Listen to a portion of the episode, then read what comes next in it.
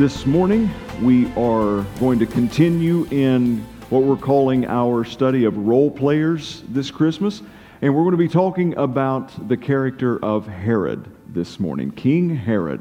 Now, the past couple weeks, the first Sunday of this study, Thomas talked to us about Joseph, uh, the earthly father of Jesus, about how he taught us and showed us the character of what it looked like to remain faithful whenever it was actually countercultural to be faithful.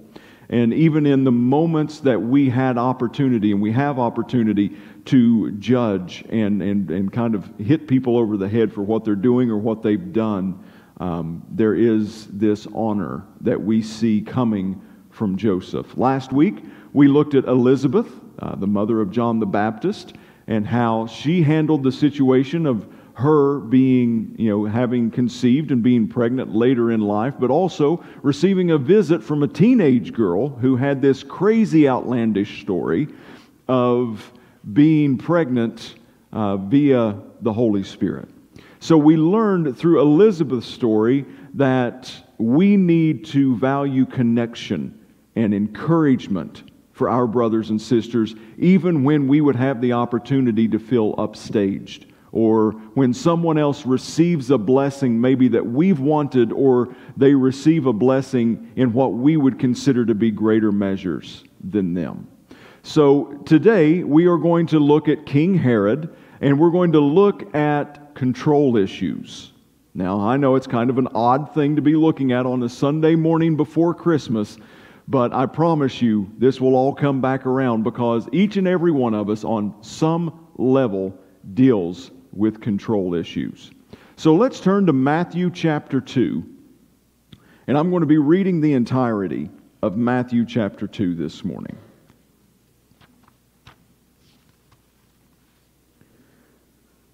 Matthew chapter 2, starting with verse 1. Now, after Jesus was born in Bethlehem of Judea in the days of Herod the king, behold, wise men from the east came to Jerusalem, saying, Where is he who has been born king of the Jews? For we saw his star when it rose, and have come to worship him. When Herod the king heard this, he was troubled, and all Jerusalem with him. And assembling all the chief priests and scribes of the people, he inquired of them where the Christ was to be born. They told him, In Bethlehem of Judea, for so it is written by the prophet, And you, O Bethlehem, in the land of Judah, are by no means least among the rulers of Judah. For from you shall come a ruler, who will shepherd my people Israel. Then Herod summoned the wise men secretly, and ascertained from them what time the star had appeared. And he sent them to Bethlehem, saying, Go and search diligently for the child. And when you have found him, bring me word that I too may come and worship him. After listening to the king, they went on their way, and behold, the star that they had seen when it rose went before them until it came to rest over the place where the child was. When they saw the star, they rejoiced exceedingly with great joy. And going into the house, they saw the child with Mary his mother, and they fell down and worshipped him. Then, opening their treasures, they offered gifts to him gold, frankincense, and myrrh. And being warned in a dream not to return to Herod, they departed to their own country by another way. Now, when they had departed, behold, an angel of the Lord appeared to Joseph in a dream and says, Rise, take the child and his mother and flee to Egypt, and remain there until I tell you, for Herod is about to search for the child to destroy him. And he rose and took the child and his mother by night and departed to Egypt, and remained there until the death of Herod. This was to fulfill what the Lord had spoken by the prophet Out of Egypt I called my son. Then Herod, when he saw that he had been tricked by the wise men, became furious, and he sent out and killed all the male children in Bethlehem and in all that region who were two years old or under, according to the time that he had ascertained from the wise men. Then was fulfilled what had been spoken by the prophet Jeremiah. A voice was heard in Ramah, weeping and loud lamentation, Rachel weeping for her children. She refused to be comforted because they are no more. Let's, let's stop there and let's pray this morning. God, thank you again for this opportunity to be in your house. Thank you for this opportunity that we can uh, experience church and experience fellowship and experience your presence in, in different ways. God, I pray this morning that as we read your word, that it was pleasing to you. And God, I ask that everything be pleasing as we move forward in this message. God, I pray that ears, hearts, minds would be open to receive your word this morning. And God, I pray that you would speak through me. Remove me, remove my flesh, remove my carnality and fallibility, and let your Holy Spirit speak through me. It's in Jesus' name that I pray. Amen. So let's talk a little bit about Herod and his background for a little bit because, spoiler alert, Herod was not a good dude. Okay? He was not a good guy, period. Matter of fact, we see in the Gospels, we saw at the beginning of this chapter of Matthew, chapter 2, and we see in Luke, chapter 1, verse 5, that the writers make certain points and they make sure that they draw out the fact that this was happening in the days of Herod. The reason I believe, one of the reasons for this is Thomas and I, over the past couple weeks, have both spoken about this 400 years of darkness. You know, this 400 years from the end of Malachi to the beginning of the Gospels, when, when the birth announcement and the announcement of John the Baptist came, there were 400 years of silence where God was not speaking, especially not speaking through his prophets, which was what had taken place beforehand. So there was this 400 year period of darkness. And I think that it all kind of culminated with this in the time of Herod. Because if you look at what kind of ruler, what kind of king, and what kind of person that Herod was, I believe that this gives us a glimpse of utter darkness here on the earth. That the depravity of man was on full display, and it was kind of on full display in one individual, and that was King Herod. Now, Herod was of the line of Esau which meant that there was a kind of a natural, he was a natural enemy to the people of God, to the Jewish people. But he converted to Judaism. In his lifetime, at the beginning uh, of his rule, he, conf- he conf- words are hard this morning, people.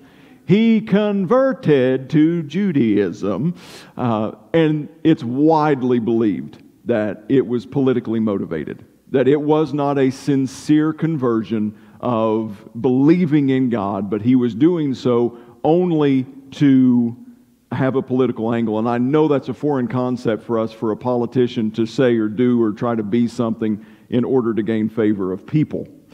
But there's another interesting aspect of what, what Herod did. Herod also spent a lot of money, a lot of time, and a lot of resources pouring into the temple of God.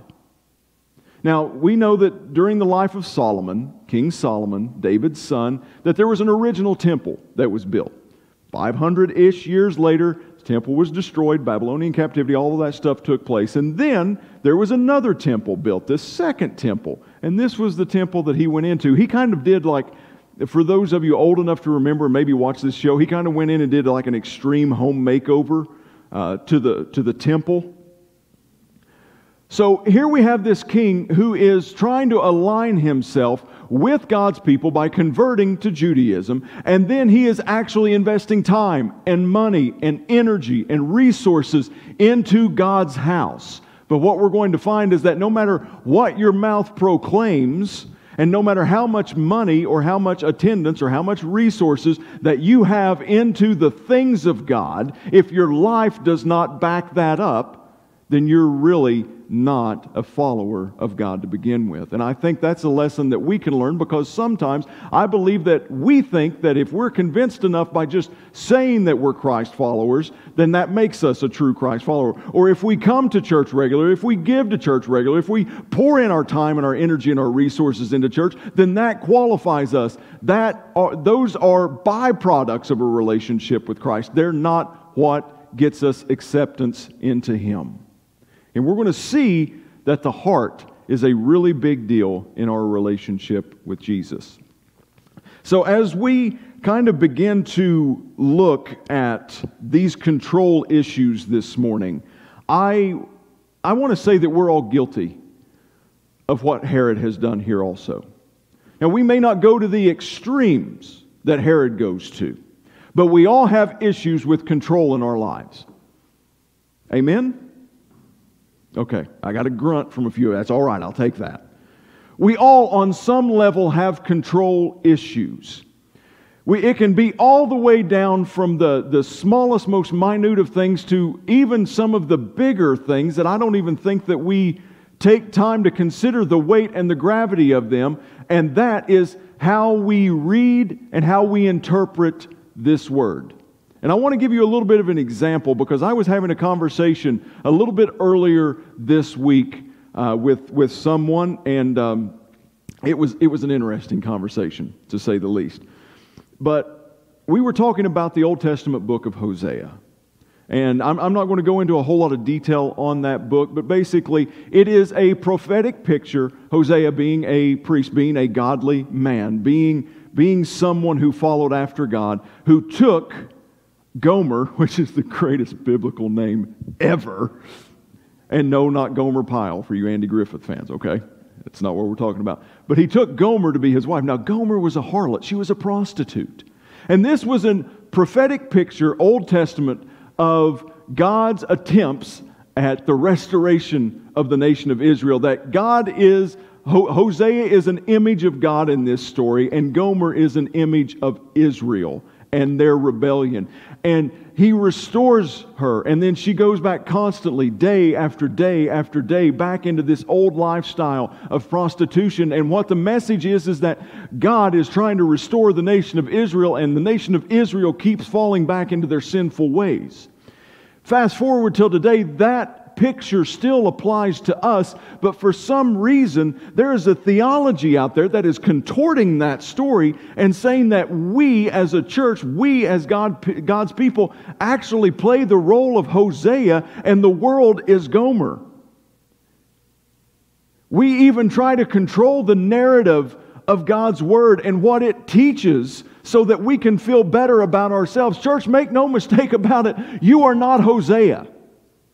You are not Hosea in that story. Each and every one of us are Gomer.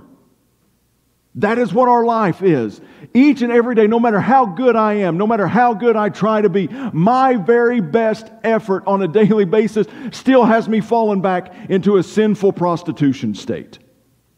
Because sin is the best thing I can produce without the dependence upon my Redeemer, Jesus Christ. So we all have these control issues from minor to major like that. And I want to give you a story. I was reminded a little bit of a story about how, um, from almost the word go, we have uh, these kind of control tendencies and these manipulation type things because we can. Uh, I remember when, when Rachel was probably about three, maybe four. Uh, she and my niece, who is a couple years older than her, um, our niece was spending the night with us, and I had established a bedtime. Well, there was something that came up. You know, obviously they didn't want to go to bed at that time, and I, I think it, I think it was the sleepmate was what it was uh, because it was some kind of noisemaker. I mean, it, it's basically just a loud grunting noise all night long. And, and no one in our family can sleep without those. Well, except for me. I could fall asleep standing up here right now. But they, what they did was they took that sleepmate and they hid it. Somehow, like in the top of one of our closets. So they got to enjoy like an extra hour of staying awake, not going to bed. Why? Because I was in a mad dash search throughout this house to find the sleep mate. And the whole time they had hidden it. Well, I didn't know this until the next time my niece came over to spend the night, and they hid the sleep mate again in the exact same spot. And they came to me and they told me, it's like, we can't go to sleep. And we know it's bedtime, but we can't go to sleep. We can't find. Somebody's lost a sleep mate again. And I said, okay, but I'm telling you something. If I walk in there and I find that sleep mate again in the top of the closet, then I'm waking you up at 3 o'clock in the morning and we're going to go sweep the basement. They're like, oh, we think we can find it. We think we can find it. Sure enough, they'd hidden it in the top of the closet again. See, they were manipulating the bedtime. But even at that young of an age, we have this tendency to want to control things. And if the year 2020 has taught us nothing, it should have taught us this fact of how little control that we actually have. And what type of illusion that we've lived our lives up to up until this point of believing that we actually control things. So, this morning, let's look at the life of Herod. Let's look at this story and let's see how his control issues escalated throughout. So, now remember, in the days of King Herod is a really, really dark time. So, the first thing, the stages here, the first one we find is in verse 3 of Matthew chapter 2 when it says, When Herod the king heard this, he was troubled, and all Jerusalem with him. Think about that statement for just a moment. The king was troubled, but all of Jerusalem was troubled with him. You see, there's an element that we can reach when we have control issues, when we affect people and relationships around us with our behavior, with our manipulation, with our control. Fear begins to set in in the relationship, and folks, there is no fear in Christ Jesus. Perfect love casts out all fear. But notice the people of God, Jerusalem themselves, was greatly troubled by the news that there could possibly be a Messiah. You would think that would be something that they would rejoice about, right? I mean, that's something you've waited for thousands of years to see happen is this Messiah to be born, this promised Savior to come to earth and restore the nation of Israel. You would think that they would be excited about this. But we have to remember that it's in the days of King Herod. And they were afraid and troubled. Why? Because he was afraid and troubled. And they didn't want to have to pay the price of rejoicing for something that the king was fearful of. Because it was said by one historian, I cannot remember their name right now, but they said that it was, in this time, it was safer to be King Herod's pig than it was to be one of his family members because he was known to kill and slaughter his own family members if he felt threatened, if he would lose control. Because this morning, church, make no mistake, we all are working for a kingdom. Now, we may not sit on a physical throne like King Herod did, but we all have a kingdom in our hearts. The question becomes which kingdom are we working for? Which kingdom are we a part of? Are we a part of the capital K kingdom, which God is ruler of, and it's the kingdom of our God? Or are we working towards our own personal kingdoms?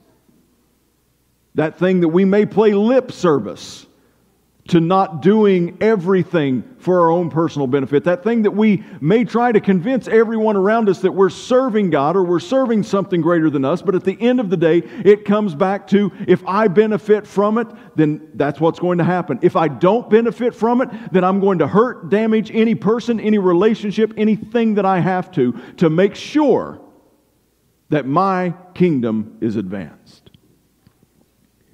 So when we have control issues, when we have this agenda of our own personal kingdoms, then that means that there are most likely people around you who are fearful of your behavior and fearful of what you do and how you act and what you say. So that's the first stage is we see that there are people who live in fear around Herod.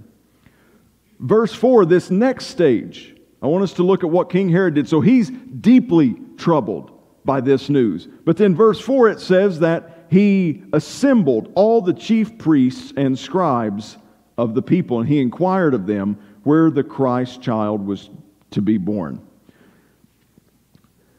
In this stage, we, um, we kind of try to look good.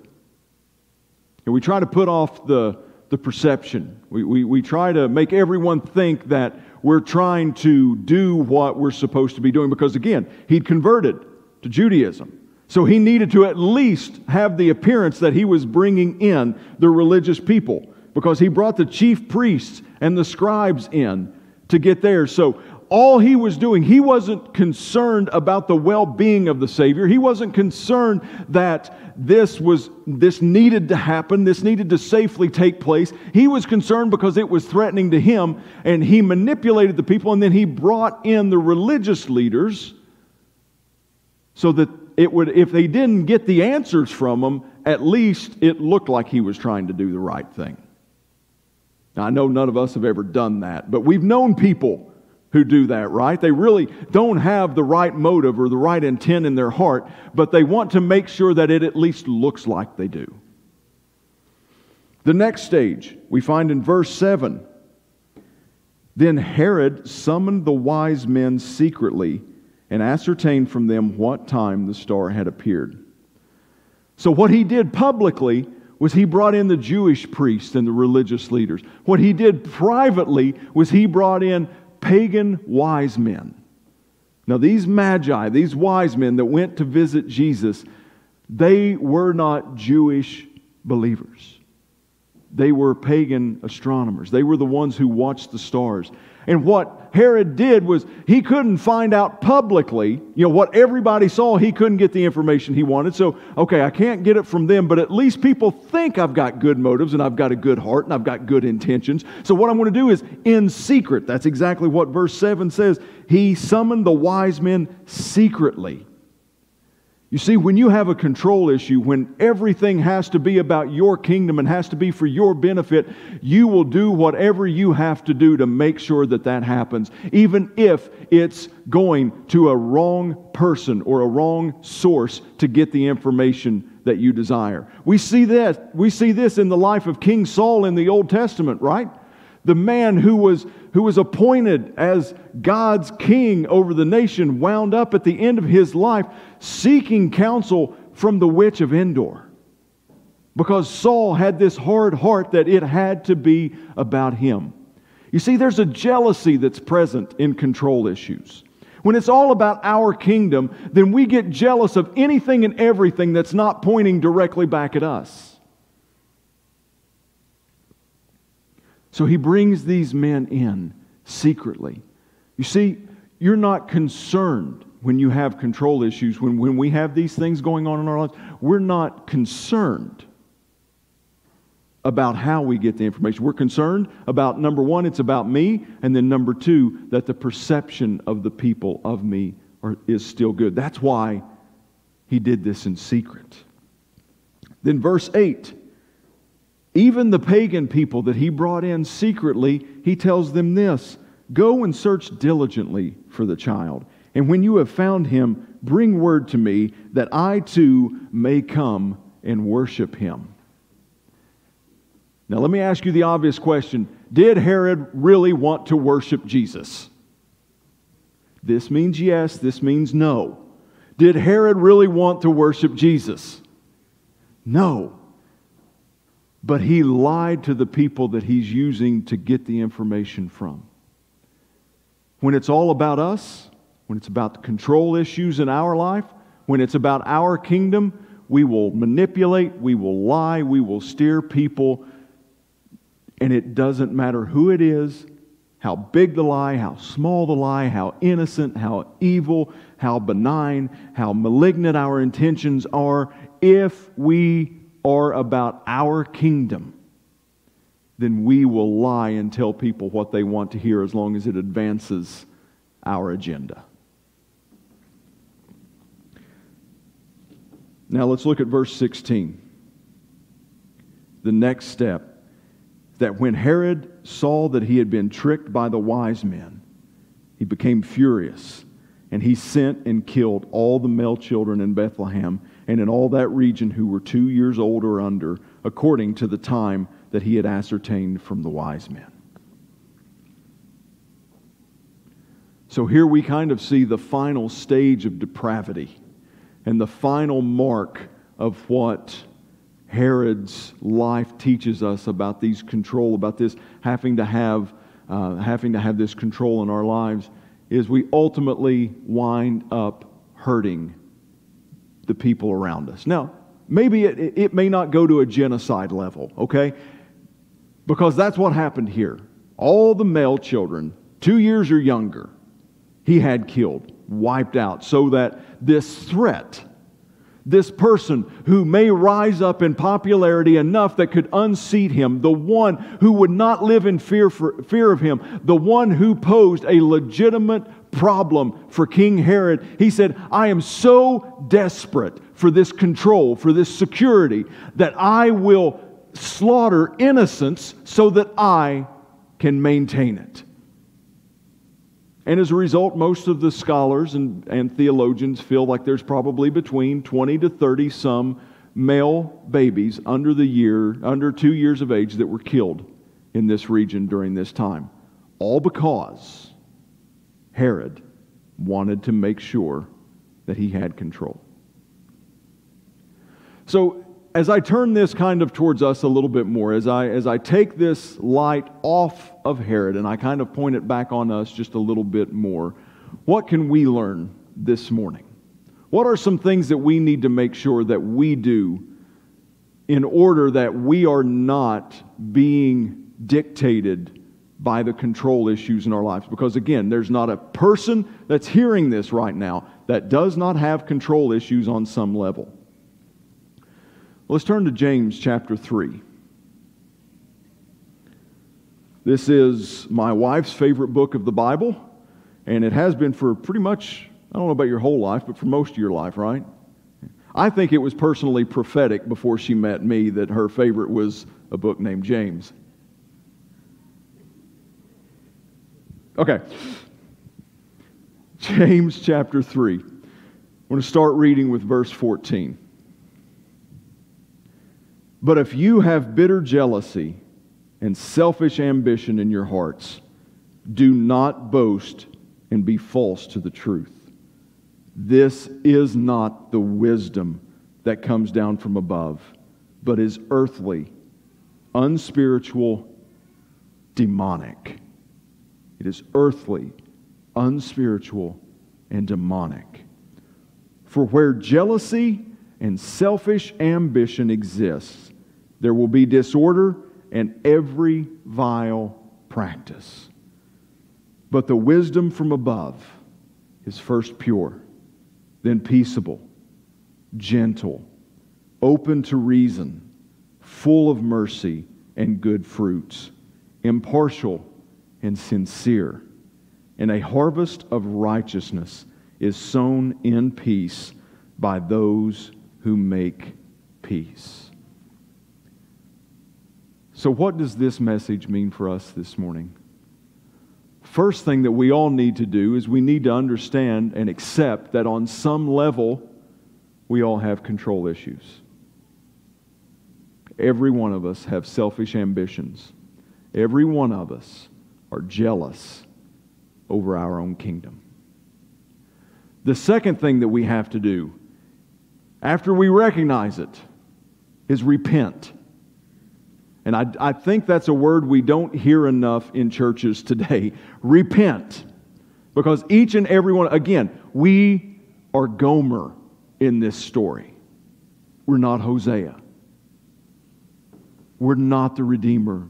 We're not the one who offers the solution. We serve the one who is the solution we focus on the one who is the Redeemer, who is the solution. But each and every one of us, left to our own devices and left to our own hearts, fall into sin. And it's not even a conscious fall into sin, it is just our wiring apart from Jesus Christ that we are sinful people. We need to recognize it, and then we need to live a lifestyle of repentance. Repentance is more than just a one time event in our life. It is a one time marked event, and then it is a lifestyle, day in, day out, of repenting of where we fall short and focusing more and depending more and leaning more on Jesus Christ. And then the last thing that we need to do this morning is we need to refocus our kingdoms. We need to take the focus off of our kingdom and we need to put the focus on His kingdom. I want to ask the praise team if they would to come back up this morning. Now, we're going to sing a song here in just a moment. We're going to worship again. And what we're going to sing is going to match up exactly with that third point. Well, it's going to, with all of these points the recognizing that we need a Savior, that we need the Redeemer, repenting and turning our hearts towards Him, and then actually doing something about it because it's called a lifestyle of surrender. And if we don't surrender everything, if we don't surrender all that we have, then we're still holding on to our ambition of our own selfish kingdom.